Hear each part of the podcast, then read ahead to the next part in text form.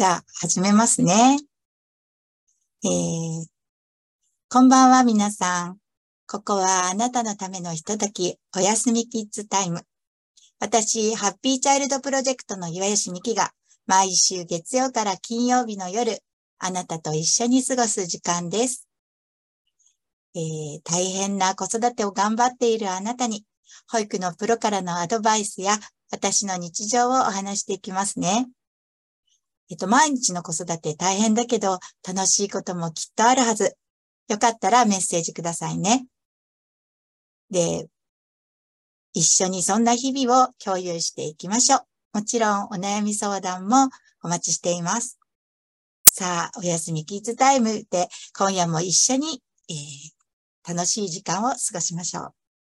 と言いつつ、あの、いつも一人で喋ってるんですけれども、はい、ぜひあの、えー、参加できそうな方は参加していただけると嬉しいです。と言いつつ、あの、いつも一人で喋ってるんですけれども、はい、ぜひあの、えー、はい、えっ、ー、とですね、今日の、えー、今日はね、愛着形成ができないとどうなるのっていうお話を今日はしたいと思ってます。で、今日もちょっと時間が遅くなってしまったんですけど、あの、保育士さんと今日は、あの、うんと、お勉強会をしていて、ちょっとそれが長引いたんですね。えー、えっと、そうですね。今日、保育士さんと話してたのは、なんかその、保育の歴史？えっと、戦争が終わってからの、どういうふうにな流れで今の日本の教育があるのか？みたいなところをお話ししました。で、やっぱりそこで、その保育士さんたちが、あの、最後にコメントしてくれたのが、うん、なんていうのかな。自分たちはまだ二十何年しか生きてないけれども、えー、だいぶ世の中が変わってきたと。で、今回、まあ私がその倍以上生きてるから、その、えー、流れを見ることで、えー、なんていうのかな。やっぱり時代は移り変わっていくっていうのが自分の中でしっかりと感じられたっていうところで、あの、これからもきっと変わっていくから、その時代の流れを、やっぱり、あの、昔はこうだったっていうのにこだわらず、あの、どんどんとついていって、で、あの、保育っていうだけじゃなく、世の中の流れっていうところを、あの、しっかりと把握して、あの、お母さんたちに、あの、それも含めたアドバイスができるようにならないといけないなと思いましたっていうことを言ってらっしゃって、素敵な保育士さんもやっぱりいて育ってるんだなと思って聞いてました。で、はい。で、そういうところで、えっ、ー、と、じゃあ、それがちょっといい話だったので長引いてしまって、あの、今日はちょっとスタートが遅くなってしまいました。はい。で、えー、今日は愛着形成ができないとどうなるのっていうところで、えー、お話した愛着形成ですよね。愛着形成は、相手のことを特別って思うことを、あの、やっぱり最初は、あの、親から始まって、そして身近な大人に行って、そして友達に行って、異性に行って、そして最後は自分たちの家族を作って、また子供が生まれてっていう、あの、本当に、えー、生きてから死ぬまでのそのライフスタイルの中の、まあ、中にあるっていう流れの一番最初に子供が生まれて、えー、大事にしないといけないところっていうのをの話したと思うんですけど、それがうまくできないとどうなるかっていうと、まず生まれた時に愛着形成がしっかりとできなかったら、あの子供は、えー、不安を抱えて生きていきます。で、えっ、ー、と、これは、えー、愛着障害の、えー、元にもなってしまうっていうところなんですね。で、あのこれがね、と意外とできてないのが、えー、子供さんにすごく何でもやってあげるお母さんってすごく愛情深いような気がするじゃないですか。で、あと、えっと、子供にのことを何でもやってあげたりとか、子供の言うことをね、何でも聞いちゃうとか、そういったことって、あの、子供にとっては、愛情、愛情として受け止められてないですよね。えっと、なんていうのかな。うん、子供の最終的は自立っていうところを目指していかないといけなくて、で、それは本能的に子供はちゃんと知ってるんですよ。自分は独り立ちするように生きていかないといけないっていうのは、もう本当に、あの、考えてやるものじゃなくて、本当に本能的に知っていて、自然にそうやっていく。それはね、動物の差がなんですね。で、その、えー、差がの中で、それを、えっ、ー、と、成長するきっかけを奪ってしまう。だから、過保過干渉。こっちの方は、えっ、と、子供にとってはね、あの、楽ではあるけど、喜ばしいことではないんですよね。で、もう一つ、あの、大きな原因があって、えっと、小さい時って未熟なのを知ってるんですよね。2年ぐらい未熟だからこそ、えっ、と、庇護を求めます。で、3歳になって脳が、あの、大脳のところがちゃんと発達しだすと、あの、動物としては一人前なので、そこからは、あの、違う学びになるんだけど、そこまでは本当に未熟で考えることもうまくできなくてっていう、世の中のことよく知らなくてっていう2年間なので、その間は自分を守ってくれる存在が必要だっていうような状態になるんですよね。で、そこの間で、えー、親が子供のことを何でも聞いちゃうと、子供にとっては守ってくれる人ではなくなってしまうんですよ。あの、やっぱり自分よりも強い人が守ってくれる人で、それは大人だからとか、そういった理由は子供にとってはわかりません。だから、どういうふうに感じるかっていうと、えー、自分が、えー、要求をしたときにそれを飲んでくれるっていうのは自分より下だっていう形になるんですね。あとね、しつけをしない人も親として認めないです。これがね、あの、本当動物として、本当に子供が、えー、自動的に思っていること。なので、そこはちょっと外したらいけないんですね、子育てをするときに。で、だから、えっと、子供は常に成長させてあげないといけないっていうのが大事です。で、えっと、愛着って、だからそこの中の勇気を出したりするところに関わってくるから、挑戦をしたり。だから、その、自分よりも強い存在がいて、そしてだから挑戦ができて、何か困ったことがあればそこに戻れば守ってもらえて、って思えるから、えー、挑戦していくっていうところで、えー、愛着の最初の安全基地っていうところは、子供たちがいつでも守る、あの、戻れる場所として本当に大切です。これがないと、いつも自分の身は自分で守らないといけないから、ストレスフルで、えー、なんていうのかな、うまく成長できないんですよ。脳も体も成長しないです。だから、本当にあの、ストレスがいっぱいかかった場合、それが、えっ、ー、と、愛着形成に関わらず、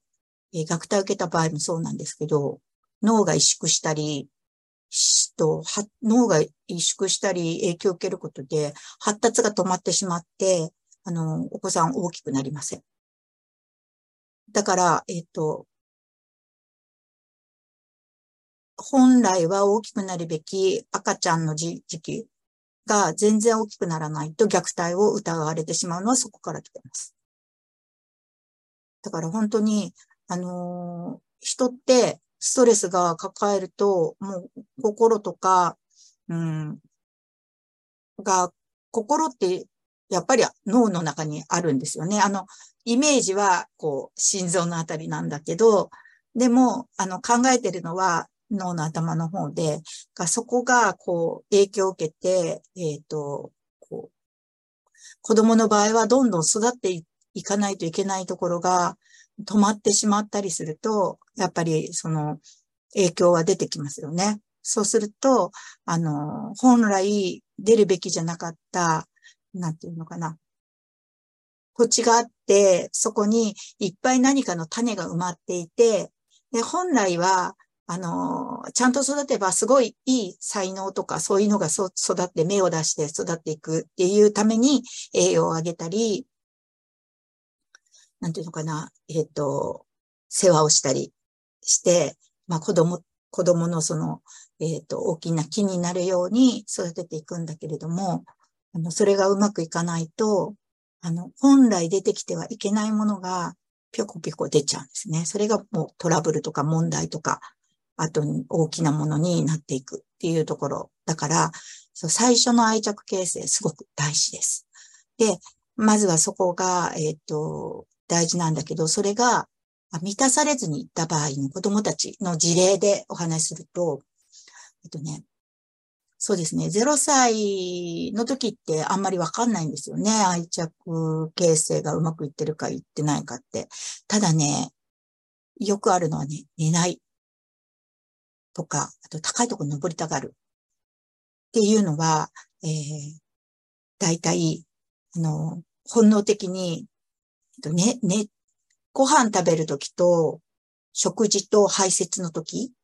これって、あの、動物が無防備になるときなんですよ。で、その無防備になるときに、うんと、守ってもらえないと、うん、すごくこう、ストレスを抱えるんですよね。だって、命いつ襲われるかわかんないっていうふうに本能的に思うから。まだね、あの、理解が、理解じゃないんですよね、0、1歳は。あの、本能的にこう、動物の脳として持ってるものがそこでは働くので、そうすると、えっと、ストレスがかかります。だから、それから逃げたくて、やっぱり高いところに登ると安全だと思ってるんですよ。本能的に。で、食事も品色があの、多くなってくるんですよね。で、特に緑、食べません。青。は、青はあまりないんですけど、緑腐ってるっていうふうに本能は思うんですよ。赤は熟してるっていうから割と食べます。そんな感じで、その本能に基づいたものがものすごく強く出てきます。そうすると人間の生活ではその本能があまり強く出すぎるとうまくいかないんですよね。だから高いところに登りたがるし、あの、なんだったら抱っこを嫌がります。その人信用できないから。で、だから人間不信になる。で、あと、うんと、人間不信になってどうするかというと、一人で身を守るようになるから、そうすると攻撃的になります。で、寝るのも寝ちゃったら襲われるかもしれないから寝れないんですよ。だから、本当に寝れなくて、高いところに登りたかって、っていうような、あの、こと、あと、あの、ご飯もあんまり食べないとか、いう風になってくると、ちょっとストレスを抱えてくる可能性があります。で、えっと、そうなってきたときに、えっと、子供たちは自分で身を守るから攻撃的。だから、わけもなく近づいたら噛むとか、比較とか、倒すとか、そういったものがすごく強くなります。それを、えっと、止めるのは言葉でやっちゃダメよって言って止めても止まらないんですよ。何をしてあげないといけないかというと、安心させなきゃいけないから、ということは、親が子供よりも強くないといけない。だから、子供の言うことをすべて聞くんじゃなくて、ダメなことはダメってちゃんと教えないと、それがしつけをしていくっていうことで、で、それがやっぱり親っていうことで、親の言うことは聞かないといけないって子供はちゃんとわかるので、そうすると上下関係がやっぱりできていって、で、子供は安心できる。で、あの、その本能が強い時期はそうやって、やっぱり上下関係があった方が子供は落ち着きます。で、大脳が成長していくと、今度は逆に上下関係だけじゃダメになってきます。で、えー、まあ、その3歳以降にそれなってくるんですけど、脳の働きとして。で、そこまでで、今度は1歳ぐらいだと、もう何が、えっ、と、やっぱり子供たち起きるかというと、それがうまくいってないお子さんは、やっぱりすごく、あの、暴力的とか噛みつき多いとか、なんか、今、あと情緒不安定、あの、感触がひどいとか、えー、そういった感じになってきますね。大概、あの、それはご家庭で、その、ダメなことはダメって教えられてないというよりは、あの、親、親子関係の上下関係がうまくいってない場合が多いです。そうすると子供たちはやっぱり自分で自分の身を守らないといけないから、えー、暴力的になるし、感触っていうのは、やっぱりそこで自分の身を守らないといけないけど、うまくできないって言った時に自分の思い通りにならない。で、思い通りにならなかったら、本来は安全基地に戻って自分を落ち着かせるんですよ。で、そこで、あの、その、守ってくれる安全基地の対象者から、あ、そういうこともあるよねって、それは悲しかったねとか悔しかったねって共感してもらうことで、あ、これが悔しいっていう思いなんだって言って、次は悔しいっていうふうに言いながら言葉にして、それをストレスを消化していくんだけれども、そういったことがやっぱりもう安全基地ができてないとできないから、もうとにかく感触がひどくなります。わーってなって、で、この思いは何かもわからないから、自分がなんで怒ってるかもわからなくなるぐらい、心の整理がつかない。からやっぱりそういうところは、あの、見えるようになるので、あの、すごい泣きが、えっと、激しかったら何してあげないかっていうと、まず抱きしめてあげてください。大丈夫だよって。そこが大事です。感触を起こしたから、こう、遠目で見てるのはね、本当に多分子供にとっては辛いことだと思います。からきちんと向き合って抱きしめて大丈夫だよって言ってあげてください。そうするとね、だんだん落ち着いてきます。最初はね、暴れると思いますよ。だって今までやってないから。だけどそれでも力負けしないで、しっかりと抱きしめてあげてください。ね、で、大丈夫だよって優しく話しかけてあげて。そうすると、あ、自分より強い存在なんだっていうところが理解できれば、あの、ストレスが緩和されて落ち着いてきます。で、それがやっぱり1、2歳ぐらいまでね、だから続きますね。で、そこが、えっ、ー、と、まあ、うまくいかずに、これ3歳まで持ち越したとしますね。と、3歳まで持ち越すと何が起こるかっていうと、あの、愛着障害の子って、まあ、2パターンあって、どこまでっていうのがありますよね。なんかその、完全に愛着がうまくいってないっていう状態の子もいれば、ちょっとうまくいってることもいるじゃないですか。そうすると、まあ、イヤヤキみたいなところで引っかかって、そこまで行けたらば、イヤヤキが出てきます。そこまで行かなかったら、イヤヤキも出てきません。あの、もう、依存するようなことか、もう、にもなっていくし、その、自分でものを考えない子とかになると、イヤヤキがあんまりないですね。で逆に、その、反発しちゃうような子とかは、やっぱりこうそこで感触がひどく出てくる。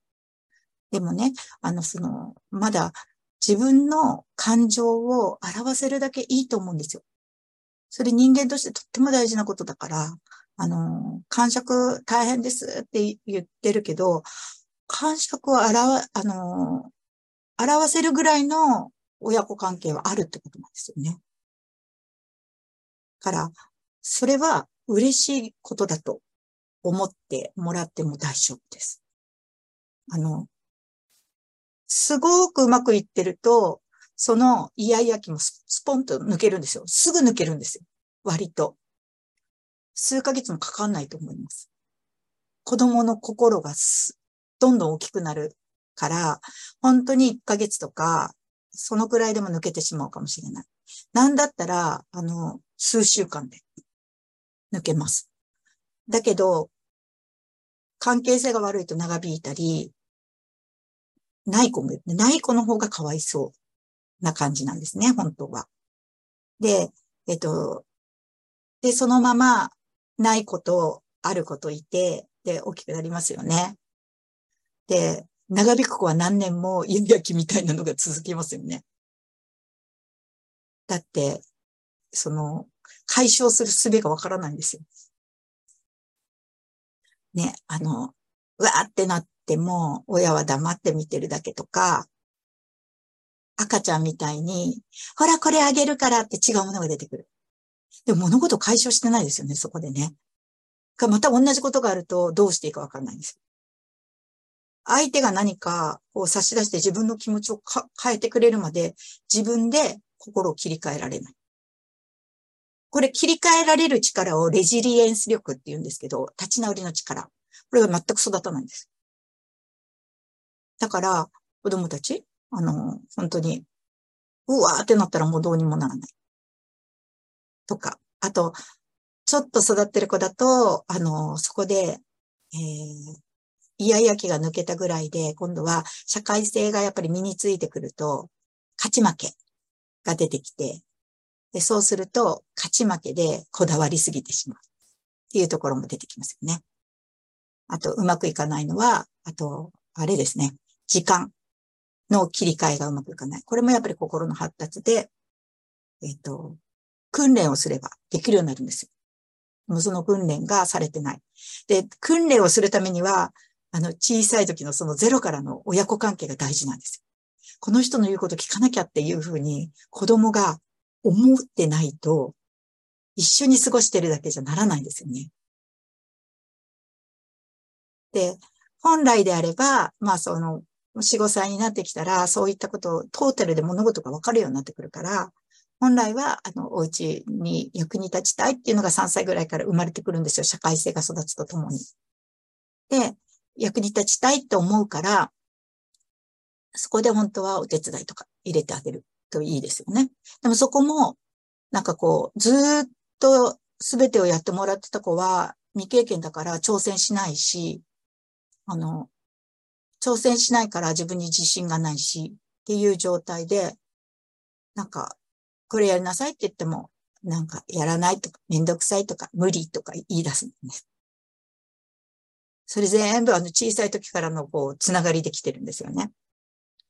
で、今度は小学校に行きます。小学校に行った時も、だから頑張るってことをやってない。訓練、訓練なんですよ。あの、言うならば人間は。生きる訓練を日々続けてるので、そうするとできるようになるっていうのも、訓練してできるようになってくる。ある日突然できるようになるわけじゃなく、年を取ったらできるわけじゃなく、やっぱりその年を取るためには、その積み重ねたものがあるから、そこで、えできるようになる、なってるだけで、年齢がいったからできるようになってるわけじゃないですね。だから、経験を積んでないとできないんですよ。と、静かに座るっていうことも、ある意味訓練なんですね。から、それって、どこから始まるかっていうと、0歳でご飯食べるときに座りますよね。そこから始まるんですよ。だから、立ち歩いて、それを追いかけていってご飯食べさせてたら、そら食事の時に座ってるはずがない。で、食事で座れれば、他の時間も座れるってことなんですよね。だから、無理せずに楽しいことをしながら、どんどん学ばせていって、子供が困らないようにしていくのが正しい子育てのやり方。それが、あの、なかなか今、まだできない子供が増えている。そんなに難しいことではないんですね。でもちろんだからそのしつけ面もあるし、あとはやっぱり生活リズムを整えて、ちゃんと体を整えてあげるっていうところも大事になってくるんですけど、まあ、今日は愛着の話なので、愛着がそのまま、えー、5歳、4、5歳になってもうまく形成されてないってなった時に、5歳ぐらいで初めて愛着障害っていう障害が出てきます。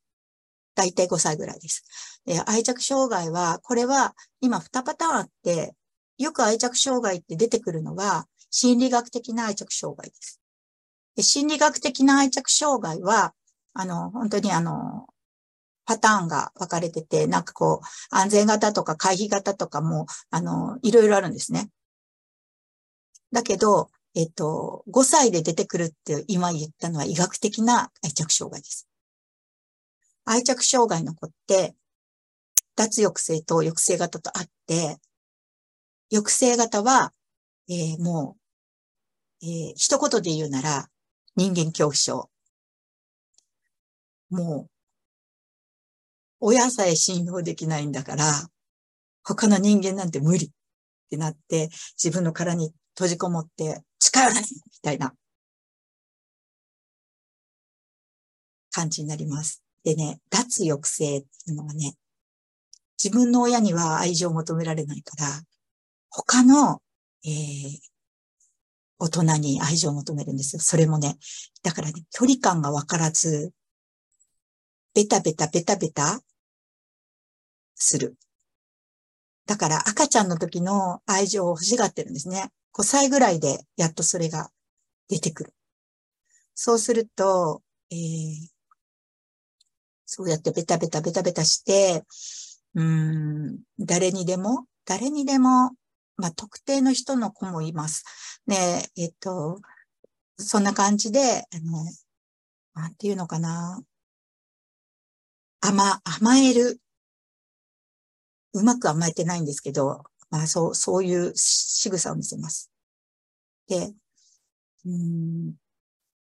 そこまで行く子ってね、もう、ね、だいぶ心が 病みかけてるっていう状態なんですけど、それが、まあ例えばそのまま、の大きくなったとしますよね。今度は小学校行きます。でも、親はそのままでした。じゃあ、そのまま行くとどうなるかっていうと、やっぱり生きづらさを感じるんですよ。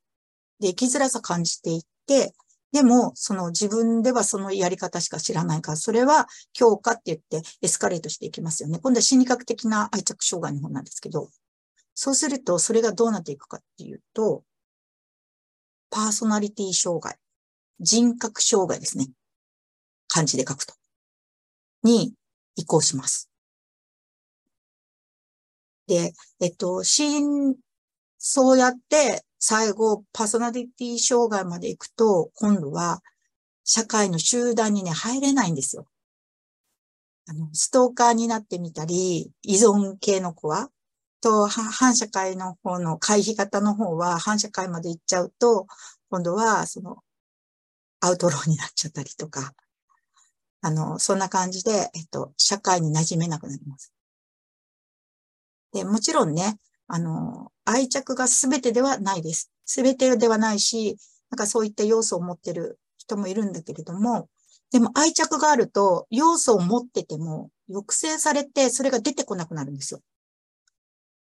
あの、この人のためにやらないでおこうって思えるんですよね。最後。から、えっと、大きくなって、もう、親が周りにいなくても、こんなことしちゃったら、例えば人を刺しちゃったら、親が悲しむよね。だからやらないすごく嫌だったけど、みたいな感じで思えるようになる。だから本当に愛着は最後に抑制にも関わってきます。それがないと、もう自分さえ良ければっていうところで言っちゃうので、まあ、やりたかったからってなっちゃいますよね。だからそういうニュースが今増えているのがご存知だと思います。でね、あの、今気になるのは自分のお子さんがどうかなっていうところだと思うんですけど、あの、実験で、えー、あるのが、えっとね、保育園とかに行ってるとすごくわかりやすいんですけど、例えば子供を保育園に預けるときに、えー、全く泣かない。そして自分が迎えに帰ってきても、特に喜びもしない。もうね、これ回避型って言って、人間、あの、もし、信用しませんみたいになってますね。で、えっ、ー、と、あとは、混乱型みたいなのもあって、えー、親が預けました。泣き叫びます。泣き叫ぶんだけど、えっ、ー、と、で、結構それが長く続くんですけど、で、迎えに来ました。迎えに来た時に、えっ、ー、と、また泣くんです。泣いて怒るんですよ。そういったお子さんも不安型と言います。で、混合型があって、で、ある時には泣くけど、ある時には全然喜ばない。しらっとしてるっていうような混合型もある。一番普通が、一瞬泣くけど、すぐに気持ちを切り替えて、えー、その縁で遊べて、お迎えに来た時には喜べる。これが、えっと、安安定型です。これが普通、普通というか一番理想的な形。そういうようになってると心が落ち着いてるっていうか、まあ、あの、ストレスが少ないという状況で愛着障害の方に、あの、行く可能性がやっぱちょっと少ないかなっていう。まあもちろん、そこでそうだったとしても、その先にちゃんと育てないと、またそういうふうになっていくんですけど、まあ、今どうかなっていうところだと、あの、そういう判断の仕方、赤ちゃんの時はそういう判断の仕方ができます。ということで、あの、愛着がね、やっぱり大事なんですよ。すべての本当に子育ては最初の愛着形成。がうまくいけば、いろんなところでうまくいきます。で、今もうちょっと遅いかなっていうことも、あの、無理ではないです。時間かかりますけど。もし、あの、やり直したいっていう人がいれば言ってください。あの、お手伝いしたいと思います。ただ、やっぱりそれなりの覚悟はいると思ってください。でも子供のためにやってあげたいっていう気持ちはすごく大事だから応援したいと思っています。ということで、本日の配信はこれで終わります。えー、毎月ね、水曜日に子育て情報会を無料で開催しています。で明日がその水曜日なので、明日開催します。えっ、ー、と、10、えっ、ー、と、10時から11時、夜のね、10時から11時までやろうと思ってます。とあの、入るためのアドレスとかは、と Facebook グループと、えー、LINE でお知らせするので、えっと、登録をお願いします。概要欄に、あの、登録できるところを、貼っておきます。で、また、あの、今日のライブは YouTube にも配信する予定ですので、あの、そちらの、えー、チャンネル登録もよかったらお願いします。それでは、今日も子育てありがとうございます。で、あなたの頑張りに感謝しています。明日もあなたが幸せになりますように。子供たちと一緒に幸せになりますように。それでは、おやすみなさい。